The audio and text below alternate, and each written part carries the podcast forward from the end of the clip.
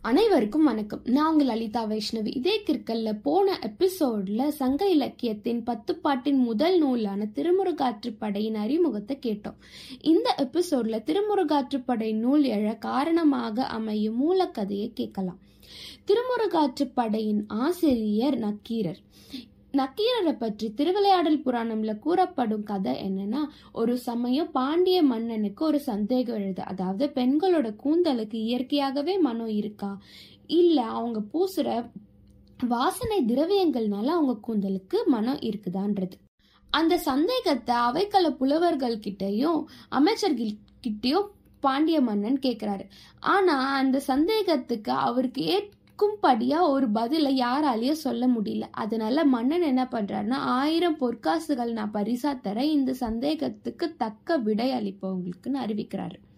அதை கேட்ட தர்மீன்ற புலவர் சிவபெருமான் கிட்ட போய் வருந்தி வேண்டிக்கிறாரு. இந்த பொற்காசுகள் எனக்கு கிடைச்சா என்னோட வறுமை நீங்கும் ஏதாச்சும் வழி செஞ்சு என் வறுமையை நீக்க இந்த சந்தேகத்தை எனக்கு தீர்த்து வைக்க மன்னனுக்கு உதவி செய் அப்படின்னு வேண்டிக்கிறாரு. அப்போ சிவபெருமான் தர்மியோட வேண்டுதலுக்கு இணங்கி ஓலையில ஒரு பாடலை ஏற்றி தரார். அந்த பாடல தர்மியும் பாண்டிய மண்ணின் அவையில போய் பாடுறாரு.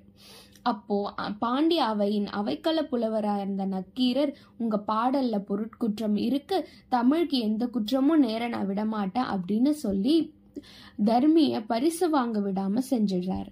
அப் அதை வந்து தர்மி சிவபெருமான் கிட்ட சொல்றாரு. சிவபெருமான் கோவப்பட்டு என்னோட பாட்டில் குற்றம்னு சொன்னவர் யாரு? நீ காட்டு வந்து அவங்கள நான் என்னன்னு கேட்குறேன்ற மாதிரி தர்மிக்கு ஆறுதல் கூறி கூட்டிட்டு போறாரு.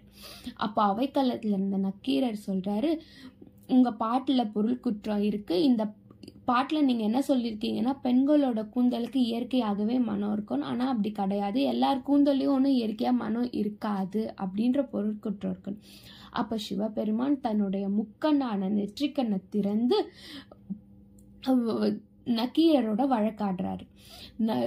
முருகன் முருகனே போறத நெற்றிக்கண் அந்த நெற்றிக்கண்ணை சுடரோட சுடரை நக்கீரரெல்லாம் தாங்க முடியுமா? தாங்க முடியல.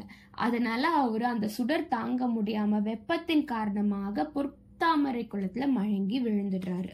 அந்த பொத்தாமரையில மயங்கி விழுந்த நக்கீரர் கிட்ட சிவபெருமான் அசிரீரி வாயிலா சொல்றாரு நீங்க தமிழுக்காக பேசுனது எனக்கு புரியுது இப்போ.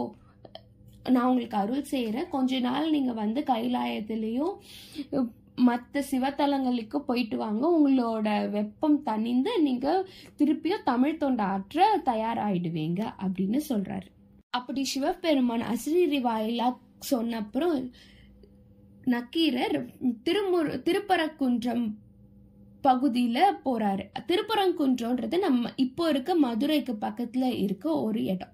அப்படி போயிட்டு இருக்கும் போது ஒரு குளம் இருக்கு.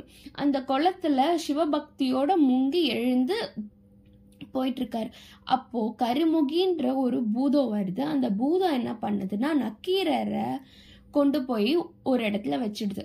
அந்த பூதத்தோட வேலை பொதுவா என்னன்னா ஆயிரம் சிவனடியார்கள் ஒன்று சேர்ந்து அவங்கள முழுங்கிடும். அதுதான் அந்த பூதத்தோட வேலை. அப்படி தொள்ளாயிரத்தி தொண்ணூத்தி ஒன்பது சிவனடியார்களை சேர்த்து வச்சிருக்கோம் நக்கீரர் ஆயிரமாவது சிவத்தொண்டரா அங்க போய் சேர வேண்டிய கட்டாயம் ஏற்படும். அப்ப ஆயிரமாவது ஆளா அங்க போகும்போது அவரு சுத்தி இருக்க சிவனடியார்கள்லாம் நக்கீரரை வஞ்சிப்பாங்க.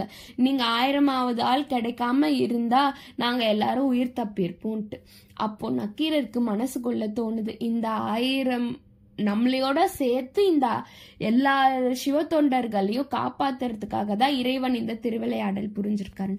அந்த கருமுகி பூதத்துக்கிட்ட இருந்து காப்பாத்துறதுக்காக திருமுருக கடவுளை வேண்டி அந்த சிவபெருமானின் நெற்றிக்கண்ணில் தோன்றிய முருகனை வேண்டி திருமுருகாற்றுப்படையை நக்கீரர் இயற்றுவர்.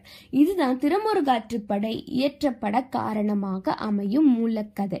மீண்டும் மற்றொரு எபிசோடில் சந்திக்கும் நான் உங்கள் லலிதா வைஷ்ணவி. நன்றி வணக்கம். இதே கிற்கல Hubhopper Spotify Amazon music போன்ற பல பிளாட்ஃபார்ம்ல கேட்டுட்டு வாங்க. நன்றி வணக்கம்.